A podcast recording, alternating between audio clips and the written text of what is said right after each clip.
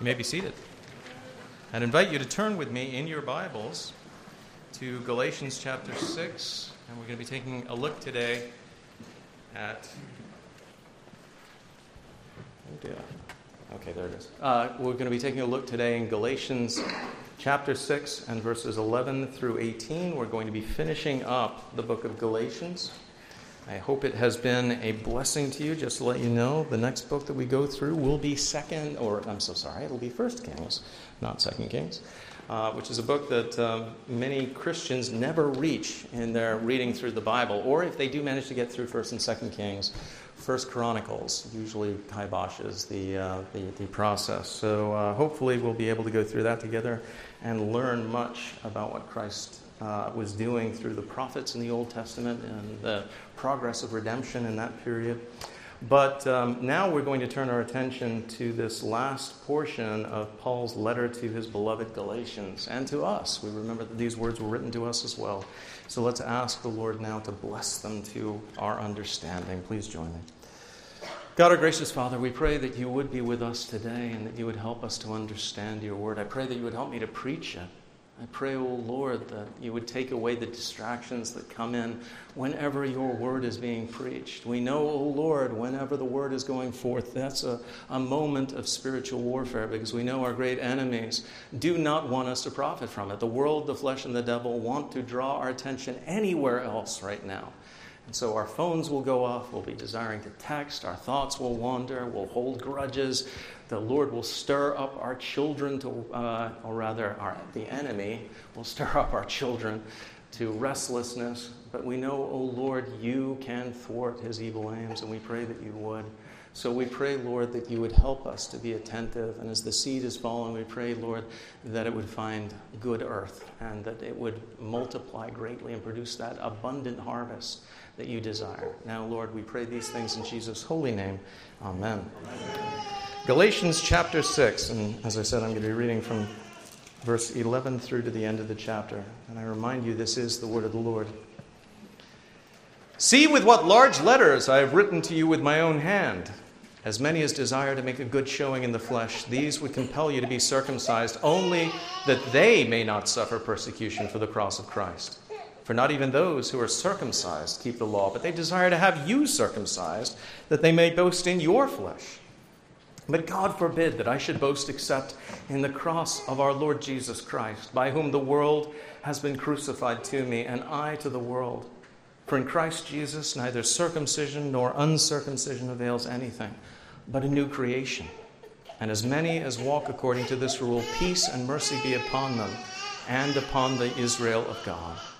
From now on, let no one trouble me, for I bear in my body the marks of the Lord Jesus. Brethren, the grace of our Lord Jesus Christ be with your spirit. Amen and amen. Richard Wurmbrand, uh, it's a name that you may remember from Voice of the Martyrs. Some of you may have read, actually, at some point, his book, Tortured for Christ, or seen the movie version of that. Richard Wurmbrand was a man who was very much like the Apostle Paul in many ways. He too was born into a Jewish family. Of course, he was not born into a uh, Jewish family in Tarsus. He was born into a Jewish family in Bucharest, in Romania. But he was converted. He met the Lord through the ministrations, the preachings of a carpenter of German descent, a man by the name of Christian Wolfkes, uh, who preached the gospel to him and his wife Sabina. And through the Holy Spirit's working, they believed and were wondrously saved. Richard felt called by the Lord, and so he entered into the ministry. After a period of training, he became an Anglican minister, and then later on, he became a Lutheran minister. But he was a man who was on fire for the gospel, desired all of his fellow Romanians to hear it. Of course, uh, if you know your history, if you know that he was converted in 1938, you'll remember that very shortly after that, the Second World War began and he was in constant danger from uh, 39 to 45 because, of course, uh, he was of Jewish ancestry. But he managed to avoid being sent, and his family managed to avoid being sent to a concentration camp. But unfortunately, Romania did not have its freedom after the Second World War. The Germans were pushed out But the Russians came in almost immediately and began to reorganize everything along communist lines. They wanted all of the churchmen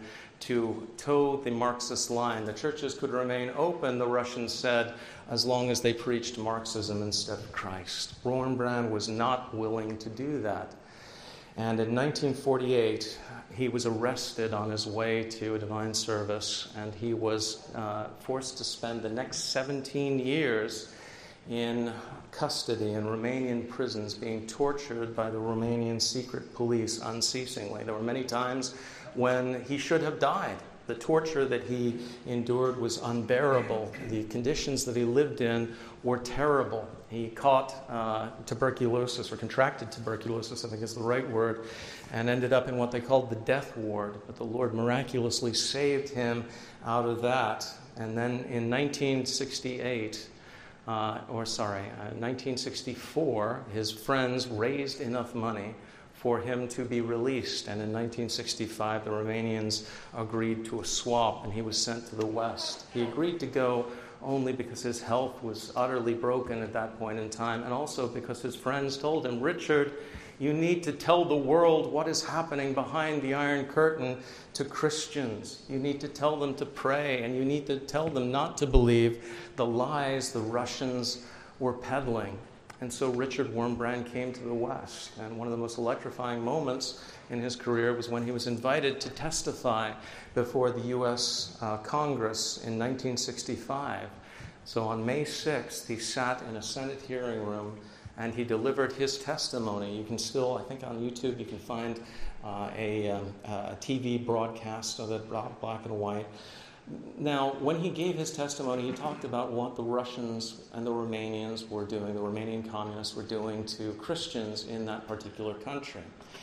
But the man who was leading the uh, hearing, Senator Dodd, knew that there would be many uh, in America who would not believe it. Then, as now, there were communist sympathizers in the United States who thought that this was just a Christian manufacturing lies about their beloved system of government, communism.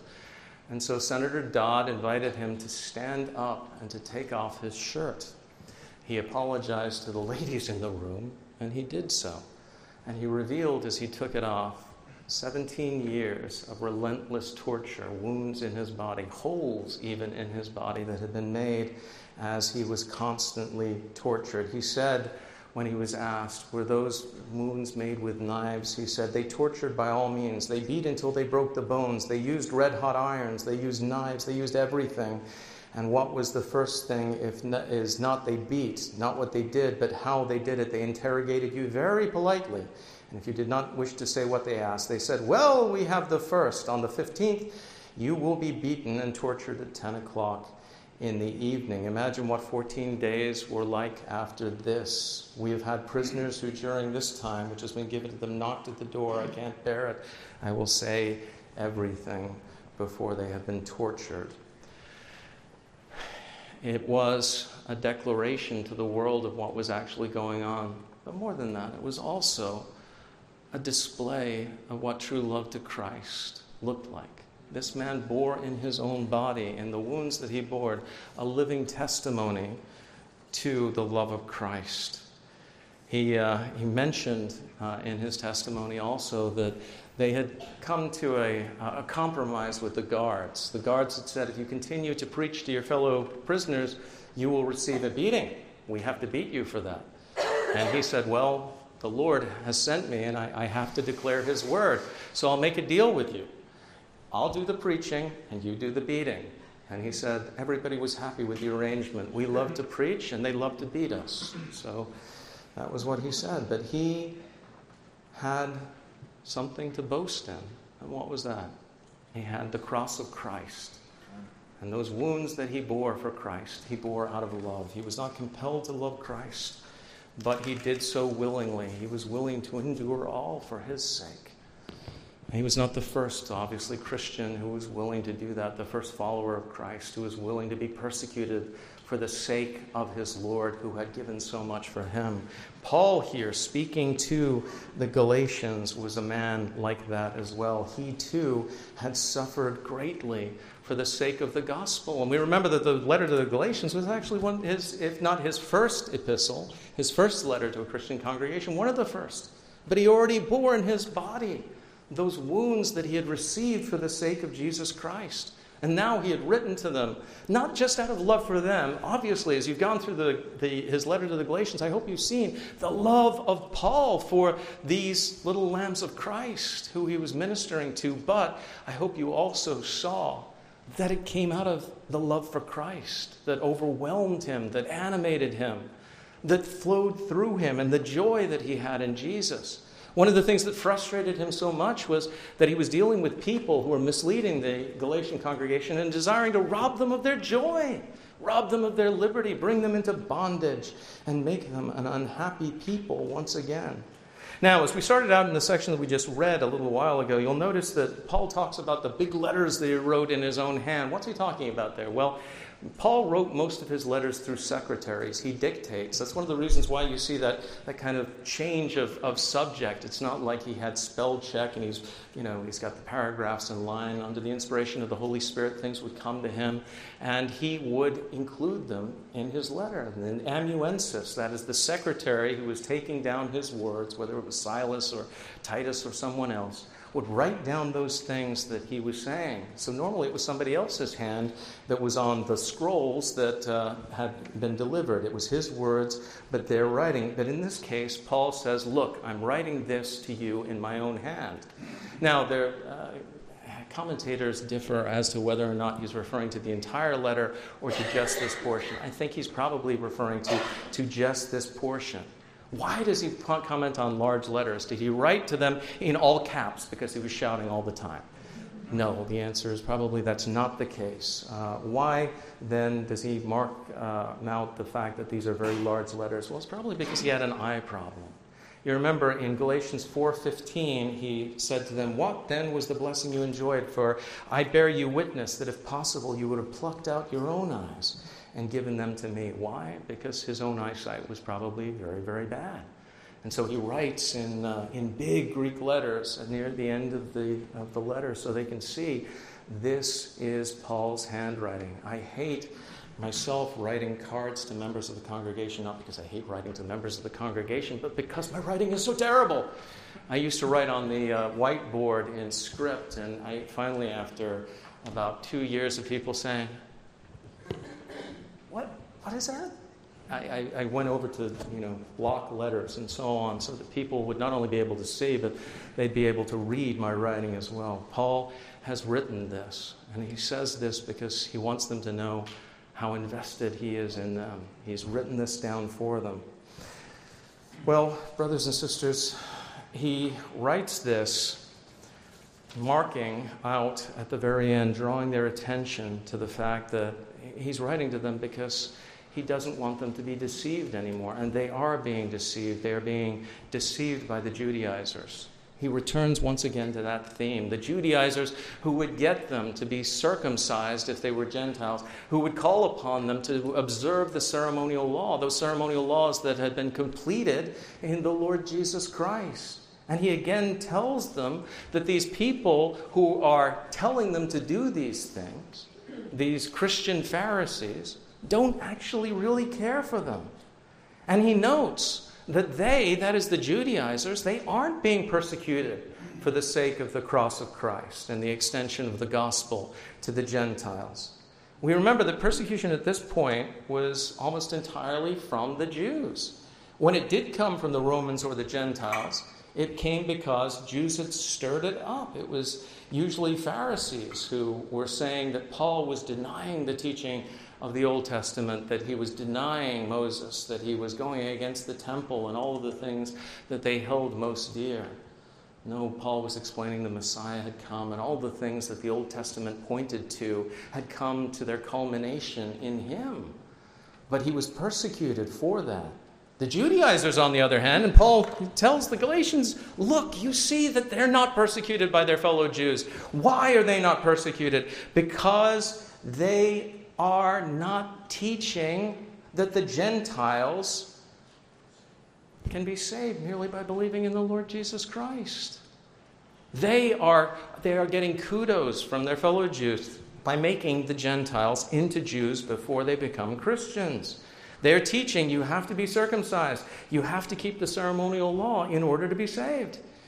And in fact, we, we see that when Paul later on would return to Jerusalem after his second missionary trip, he was persuaded to take a Nazarite vow by the, the church itself because it had spread throughout Jerusalem that this man hated Judaism, he hated the law, he hated the temple, and for their sakes, he was willing to do that. He took this Nazarite vow with other Jewish believers. He abstained from uh, drink for a while and then had his, his hair shorn off, and he went to burn it in the temple. And it was there that he was seized. In Acts 21 28, we read that the men who grabbed him cried out, Men of Israel, help! This is the man who teaches all men everywhere against the people, the law in this place. And furthermore, he also brought Greeks into the temple and has defiled this holy place. None of this was true. Paul was teaching, of course, in, in sweet uh, synchronicity with the law. He was showing how it had reached its culmination in Christ. He was showing how Jesus was the long promised Messiah, the hope of Israel, how he had come. And he was also telling the Gentiles that they too were included now in the kingdom, that through faith in Christ, they too could become sons of Abraham, inheritors of the faith that was once delivered to the saints. The Judaizers, on the other hand, they are very eager to remain respectable. They did not want to be carved out of Jewish society. And so they make much, so much of circumcision. In fact, they make circumcision and the other parts of the ceremonial law, the way that people ate, the way they dressed, the way they appeared, and so on, more important than the cross of Christ because they want to win themselves somehow back into the, to the graces of Jewish society. And they know, they knew very well that if they departed entirely, if they were to preach Christ unreservedly, as, as Paul did, if they were to invite Gentiles into the kingdom on the basis of their faith in the Lord Jesus Christ and their, their baptism and their profession of faith in the presence of many witnesses, well, they knew that they would get nothing but abuse from their fellow Jews. But Paul points out that these people, when they do this, they aren't being legalists. So often when we think of the Pharisees, we think of legalism, that they were too strict in their application of the law. Both Christ and Paul said, Oh, no, no, no, You've got them wrong. It's not that they're too strict, it's they're hypocrites. They don't keep the law, but they pretend that they do. And what do they keep? They don't keep the law itself, for no man can keep the law. They're zealous for their traditions, their additions to the law. Jesus, you'll remember when he was, he was put on the spot by men who were very disturbed that the disciples didn't wash their hands before eating. And this isn't like when your mom said, wash before you come to the table and so on. And you should still be doing that, kids. Yes, this is not, you can't say, Mom, you're being a legalist when she tells you to do it. Wash your hands before dinner.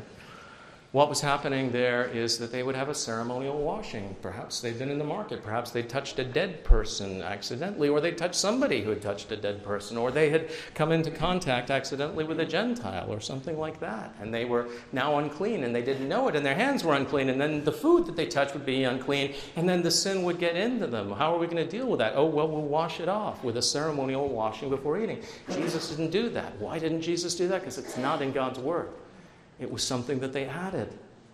And so Jesus, when he was asked about this, said rightly in Matthew 15, 8, These people draw near to me with their mouth and honor me with their lips, but their heart is far from me, and in vain they worship me, teaching as doctrines the commandments of men. Paul says the same thing. They're teaching you their traditions, but they're not teaching you the Word of God. They're not teaching you how to be saved. And like the Pharisees, and Jesus called them out as well, he said they bind heavy burdens to men, but they don't lift a finger themselves to help out. Matthew 23 4, he said, For they bind heavy burdens hard to bear and lay them on men's shoulders, but they themselves will not move them with one of their fingers. They were people who told others that they had to do that which was impossible, which was keep the law. No fallen man can do that. Paul had come to say, Christ has kept the law. We are sinners. But He is the perfect Savior, the Lamb of God, and if we believe on Him, we shall be saved, for He has kept the law perfectly in our place. But what did these Judaizers want to do? They wanted to glory in circumcision. He says this. He says, Paul tells them, that they glory in circumcision in the same way that many Christians today, or some Christian churches, will glory in baptisms. They count the number of baptisms that they've done in the year, and they, they talk about their baptism statistics as though these are things that they have done. That kind of boasting isn't good, admittedly, but at least baptism is a New Testament ordinance. These people, he says, they're, they're boasting about your circumcision. They're boasting in your flesh. It's ridiculous. It's like they're tallying foreskins, not to put it too harshly, and saying that by these things we have shown our righteousness. It's wrong. He, in the meantime, is saying that the things that they should be boasting in are not the things that they had done. The things that they should be boasting in are the things that Christ has already accomplished. His boasting, that is, Paul's boasting, was in Christ and in the crucifixion, in his willingness to go to the cross, to bear our sins on his shoulders, to lay down his life as an atoning sacrifice. But when he talked about the cross, he was, he was aware that the Jews saw this as an offense, so did the world. As Paul later wrote to the Corinthians, or sorry, the Colossians in Colossians 1:23, but we preach Christ crucified, to the Jews a stumbling block, and to the Greeks foolishness. But to those who are called, both Jews and Greeks, Christ the power of God and the wisdom of God. Now, when we talk about the cross, we think of it as a Christian symbol. We think of it almost entirely in Christian terms, but you've got to remember that back then, for them, cross was the equivalent of electric chair in the 1950s and 1960s in America. It was a sign of shame. It was the way that traitors were put to death. It was the lowest form, the harshest form of death. And therefore, it was naturally a stumbling block to the heart of man that anybody had been crucified and died that way. But that wasn't what irritated the Judaizers the most, that it was a, a symbol of treason and so on. The Judaizers hated it because it was a declaration of man's inadequacy. It was a declaration to the world of man's inability to save himself. Because the Judaizers, what did they teach? They said, You started with faith in Jesus. That's good. But then you continued in the way of salvation by your own law keeping, by your own doing the works of the law. And then hopefully the day would come when you had done enough of those works of the law to be found worthy to enter into heaven. There are many works based uh, perversions of the Christian faith that still teach that kind of thing. Sadly, Roman Catholicism to this very day teaches that our salvation is on the basis of works and faith, not faith alone that it is necessary for us to earn our way into heaven, something that men can't do, or to buy our way into heaven if we're in purgatory. We remember that Luther raged against the abuses that occurred when Tetzel went into, that is, uh, the Pope's uh, indulgence seller, went into various towns and declared, When the coin in the coffer clinks, the soul to heaven springs saying that you could buy your grandmother or your relations out of purgatory, a place that did not exist, merely to enrich Rome. And now these Judaizers, they were teaching that men could, by their own efforts, win heaven. And Paul says, no, no, the, the, the cross shows us our inability to win heaven. Paul wrote in Romans, and I would invite you to turn with me to Romans chapter 5. He wrote this starting in verse 6 For when we were still without strength, in due time Christ died for the ungodly. For scarcely for a righteous man will one die, yet perhaps for a good man someone would even dare to die. But God demonstrates his own love towards us, in that while we were still sinners, Christ died for us. Much more than having been justified by his blood, we shall be saved from wrath through him. For if when we were enemies we were reconciled to God through the death of his Son, much more having been reconciled, we shall be saved by his life. He says to the world that man in of himself has no ability to save himself or even to contribute to his salvation. Salvation is of God. That's why Jesus had to go to the cross. There was no other way. You remember in Gethsemane, he bowed down and he said to the Father that if it was possible to take the cup away from him, what was he talking about? The cup of the Father's wrath.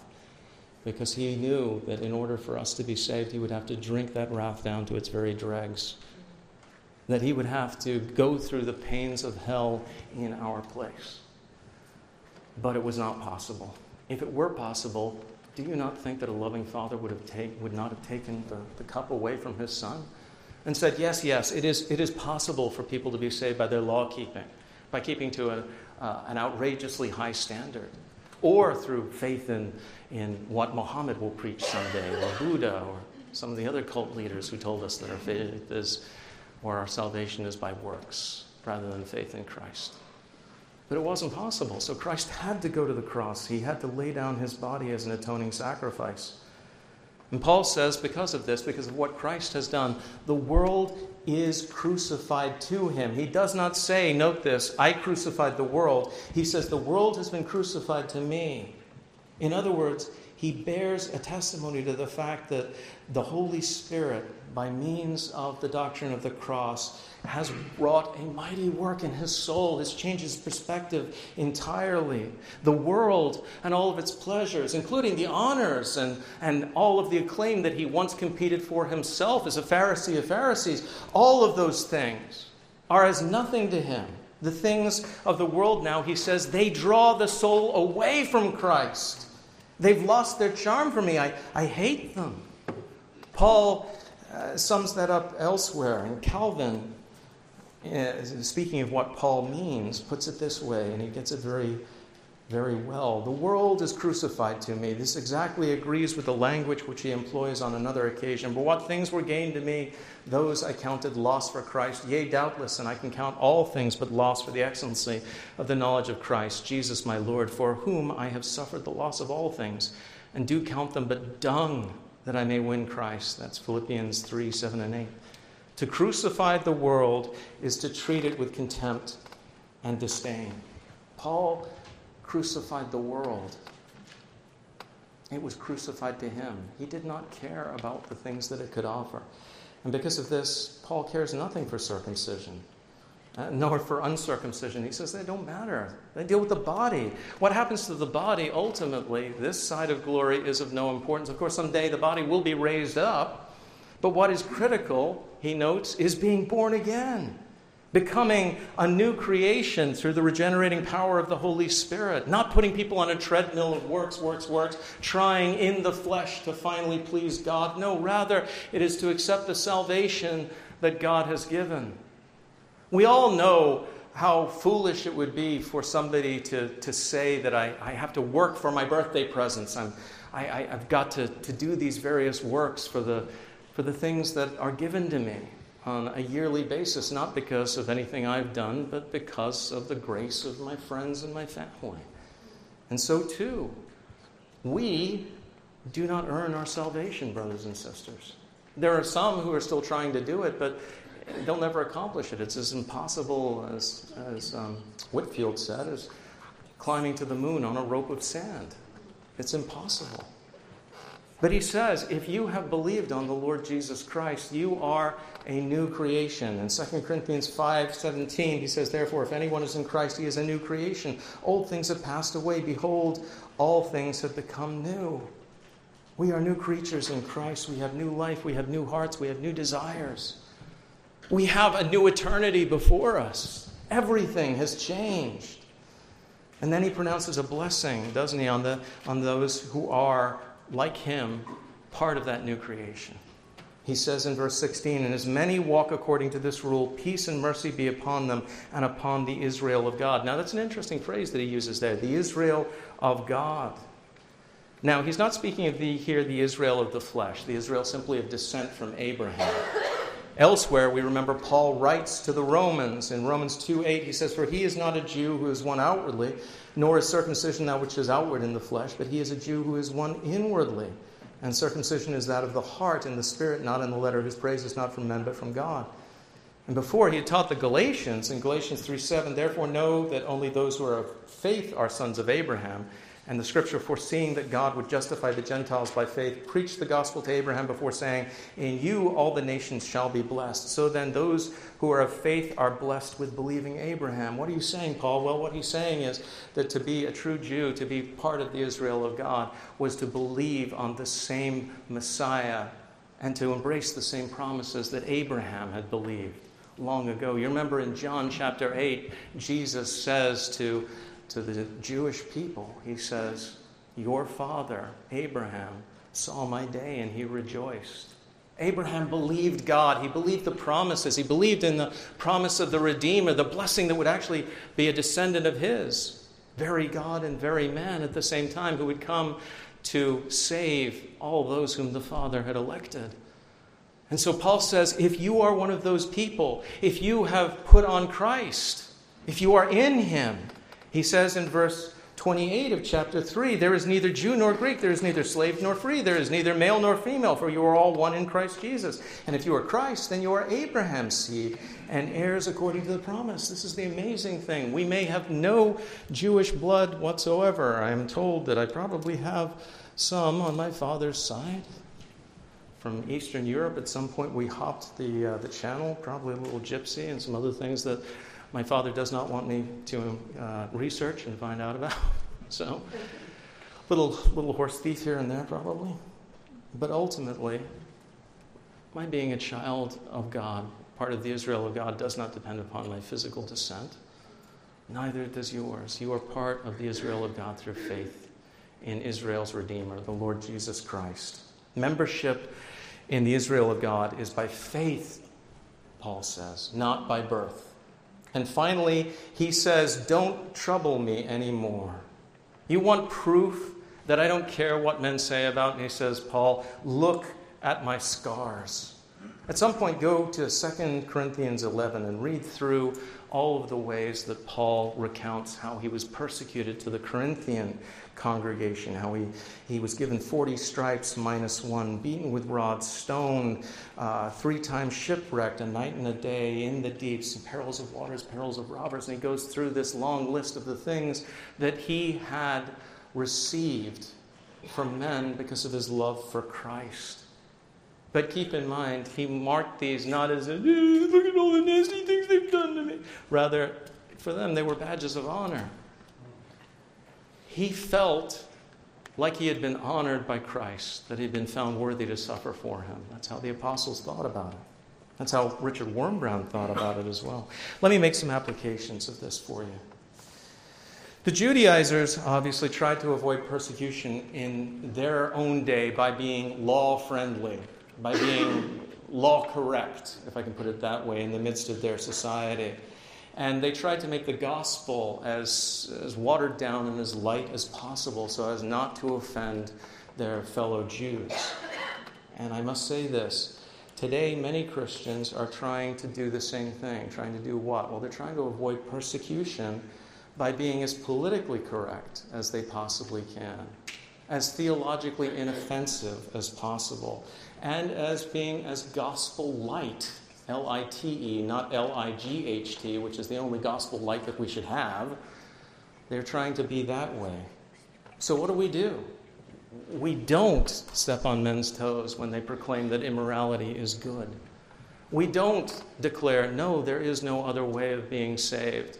We say, yes, yes, I'm enthusiastic about Jesus, but we don't point out that people who don't believe on the Lord Jesus Christ are going to hell. Martin Luther said, that this was a deadly form of compromise.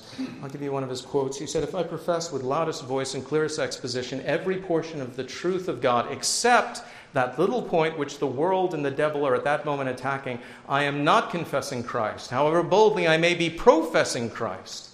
Where the battle rages, there the loyalty of the soldier is proved, and to be steady on all the battlefield besides is mere flight and disgrace if he flinches at that point. Now, you who have served in the military understand how this works. If the battle is raging hottest in one area, and that's the one place you don't want to be, but you're saying, oh no, I'll serve overtime anywhere else on the line, men know instinctively what that is. It's cowardice. We're afraid. When we won't confront the world with the truth, we are being cowards. And not only that, we are being unkind. We are being heartless. A YouTube that amazed me when it, when it came out uh, was uh, Penn Teller, the, uh, the, the, giant atheist magician. Um, uh, no, Penn Jillette, not Penn Teller. It's Penn and Teller is the group. But Penn Jillette, he, uh, he talked about a time that a fellow uh, had helped him out in one of his, his magic acts. He picked him from the audience. And afterwards, the man had come up and presented him with a Bible, said, I want you to have this. And he'd written a, you know, a gospel presentation in the beginning and so on. And the man said that, you know, although Penn Jillette hates Christ and Christianity and so on, he was impressed by that. And he said, you know, it, it always amazes me that Christians don't evangelize. If they honestly believe these things, if they believe that people are going to uh, hell if they don't believe in Jesus, how much do you have to hate somebody not to tell them? How much would you have to hate a member of your family if you knew that they were, they were going to be burned, that there was a fire that was going to break out at some point, and they were going to be burned, not to warn them about that? You see your child reaching for the range, you know, and you're like, oh, well, he'll learn one way or the other. Would you do that? Or would you say, don't touch that? Whack their hand away if you possibly could. That's kindness, brothers and sisters, to tell others what's happening. So, by not mentioning the truth, by not telling people about the gospel, by not telling people that wickedness is still wickedness, that abortion is murder, that homosexuality is a violation of the seventh commandment, and that it's not good. And by going through this, this long and deadly process of compromise, compromise, compromise, what are we doing actually? We are actually at that point in time siding with the devil. We are changing our, we're turning our coat, as the saying went, and appearing to be on the other side when we compromise that way. Richard Wurmbrand, when the communists came in, they, they organized uh, a meeting, a conference of all the churches. And they were told by the Romanian uh, political leaders who were puppets of the Russians. They were told that what they had to do was stand up and they had to declare the praises of Marx and how they were on board with the communist revolution and how Christianity and Marxism were absolutely compatible and that they would not say anything that went against the dictums of Karl Marx and so on. And Wurmbrand attended this conference with his wife Sabina, and it was discussed as Christian leader after Christian leader after Christian leader stood up and they did exactly what they were told. Why? Because they were afraid. They were scared silly. They knew what the Russians did. And they knew what their Romanian, uh, Romanian, Romanian lackeys were willing to do. Wurmbrand writes My wife and I were present at this conference. Sabina told me, Richard, Stand up and wash away this shame from the face of Christ. They're spitting in his face. I said to her, If I do so, you lose your husband. She replied, I don't wish to have a coward as a husband. My brothers and sisters, women, wives, I pray that you would say that kind of thing to your husband as well. I pray that you would encourage him as a true helpmeet to stand firm in the faith. If he is thinking of compromise, I pray that you would come alongside and, comp- and, uh, and encourage him not to be a compromiser. I pray you would do the same with your kids. They are under so much pressure, whether or not we realize it, every single day to compromise their faith, to compromise on the truth, to be liked, to not be called out and persecuted on social media. It seems like a very little thing. Oh, somebody called you names on, on, on Facebook, or kids don't use Facebook, that's for grandpas like me. Um, on Instagram, or on TikTok, or on whatever new device or social media. Man, I am really dating myself, aren't I? Oh, well, I'll stop. But we think it's a small thing, but for them, it's everything. It's their social credit going up in smoke in a few seconds and they feel it deeply. Encourage them. Come alongside them. Encourage them not to compromise and to stand firm. You, don't compromise your faith. Be a Paul. Be a Wurmbrand. Stand firm. Finally, I hope, I hope you're one of the people that Paul pronounced that benediction on in verse 16. Those people who are part of the Israel of God. So I have to ask this question, and it's the most important question that I can ask. Are you a new creation in the way that he, he speaks of being a new creation? Have you been renewed in Christ? Do you have the Holy Spirit indwelling you? To use the simple language, have you been born again? Have you closed with the Lord Jesus Christ? Do you have that new heart, those new desires that Paul spoke of? Is the world truly crucified to you? Do you boast in Christ and in Him crucified? Is He your all in all? And is the world nothing at all by comparison? Do you not care if people call you a Jesus freak? Is it your grand desire to preach Christ and Him crucified wherever you are? To declare that you love Him and that He loves you and that you would give everything for Him because He gave everything for you? Are you willing to do that? Do you know Him this day? If you don't, then I hate to tell you, you are in a tremendously perilous situation. You may think of yourself as a good person. You may be hoping to get to heaven by your works.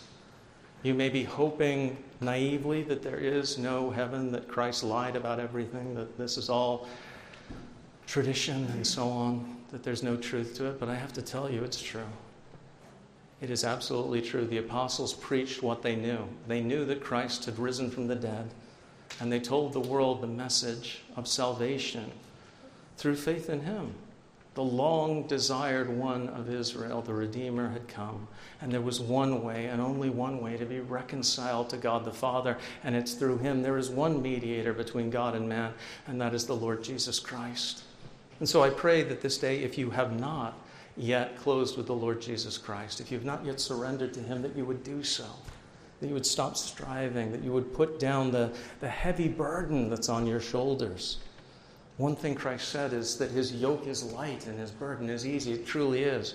Having taken that burden on my own shoulders in 1993, I have to tell you, it is as nothing compared to the heavy burden of the sins that I was toting around before then.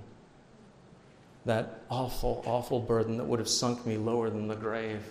Brothers and sisters, I pray that you are truly brothers and sisters and that you are following the Lord Jesus Christ. In Hebrews 12, Paul, uh, well, we don't know that it was Paul. If I say it's Paul, I'm actually making a declaration that many people would disagree with. The author of Hebrews writes this in Hebrews 12:1. Therefore, we also, since we are surrounded by so great a cloud of witnesses, let us lay aside every weight and the sin which so easily ensnares us, and let us run with endurance the race that is set before us, looking unto Jesus, the author and finisher of our faith, who for the joy that was set before him endured the cross, despising the shame, and is set down at the right hand of the throne of God. I pray that you've already done that. But if not, let's, let's go before the Lord and ask that He would give you the ability to do so. God our Father, we thank you that you are the one who works in the lives of people who were once rebels and enemies, who were absolutely opposed to you. You worked in the life of Saul the Pharisee to make him into Paul the Apostle. You worked in the life of Richard Wurmbrand turning him to Jesus Christ and giving him the power to endure all the most awful, awful torture for your name's sake. And you worked in my life, taking away the scales that had blinded me, turning me away from my stupid opposition to life and light and Christ. And you made me into a follower. And I know you're still doing that work. You're still the sovereign God who changes men's hearts. I pray this day that if there's anyone listening to me, either here or online, who doesn't know you, who hasn't closed with you, that you would break down their resistance, that you would show them your love for them, your desire that they would come to you. We know, O oh Lord, that ultimately, if they do come, it's because you've done that wonderful heart changing work within them, that you have regenerated them. We know that faith does not precede regeneration because dead men can't do anything, but you give us life, Lord. And we cry out for those who have not yet come. Give them life. Let these dead bones live. Cause them to believe on you. Help them not to trust in their heritage. I know there are some who are hearing me who have not closed with you, who are trusting in the fact that they are covenant kids, that they've been raised in Christian families. But I pray, O oh Lord, that you would show them that their parents' faith, while it is a wonderful thing, cannot get them into heaven. Their belief in the Lord Jesus Christ must be personal. Therefore, I, I pray, Lord, that you would cause them to close with you. Oh Lord, work in them that wonderful work of new life that only you can do.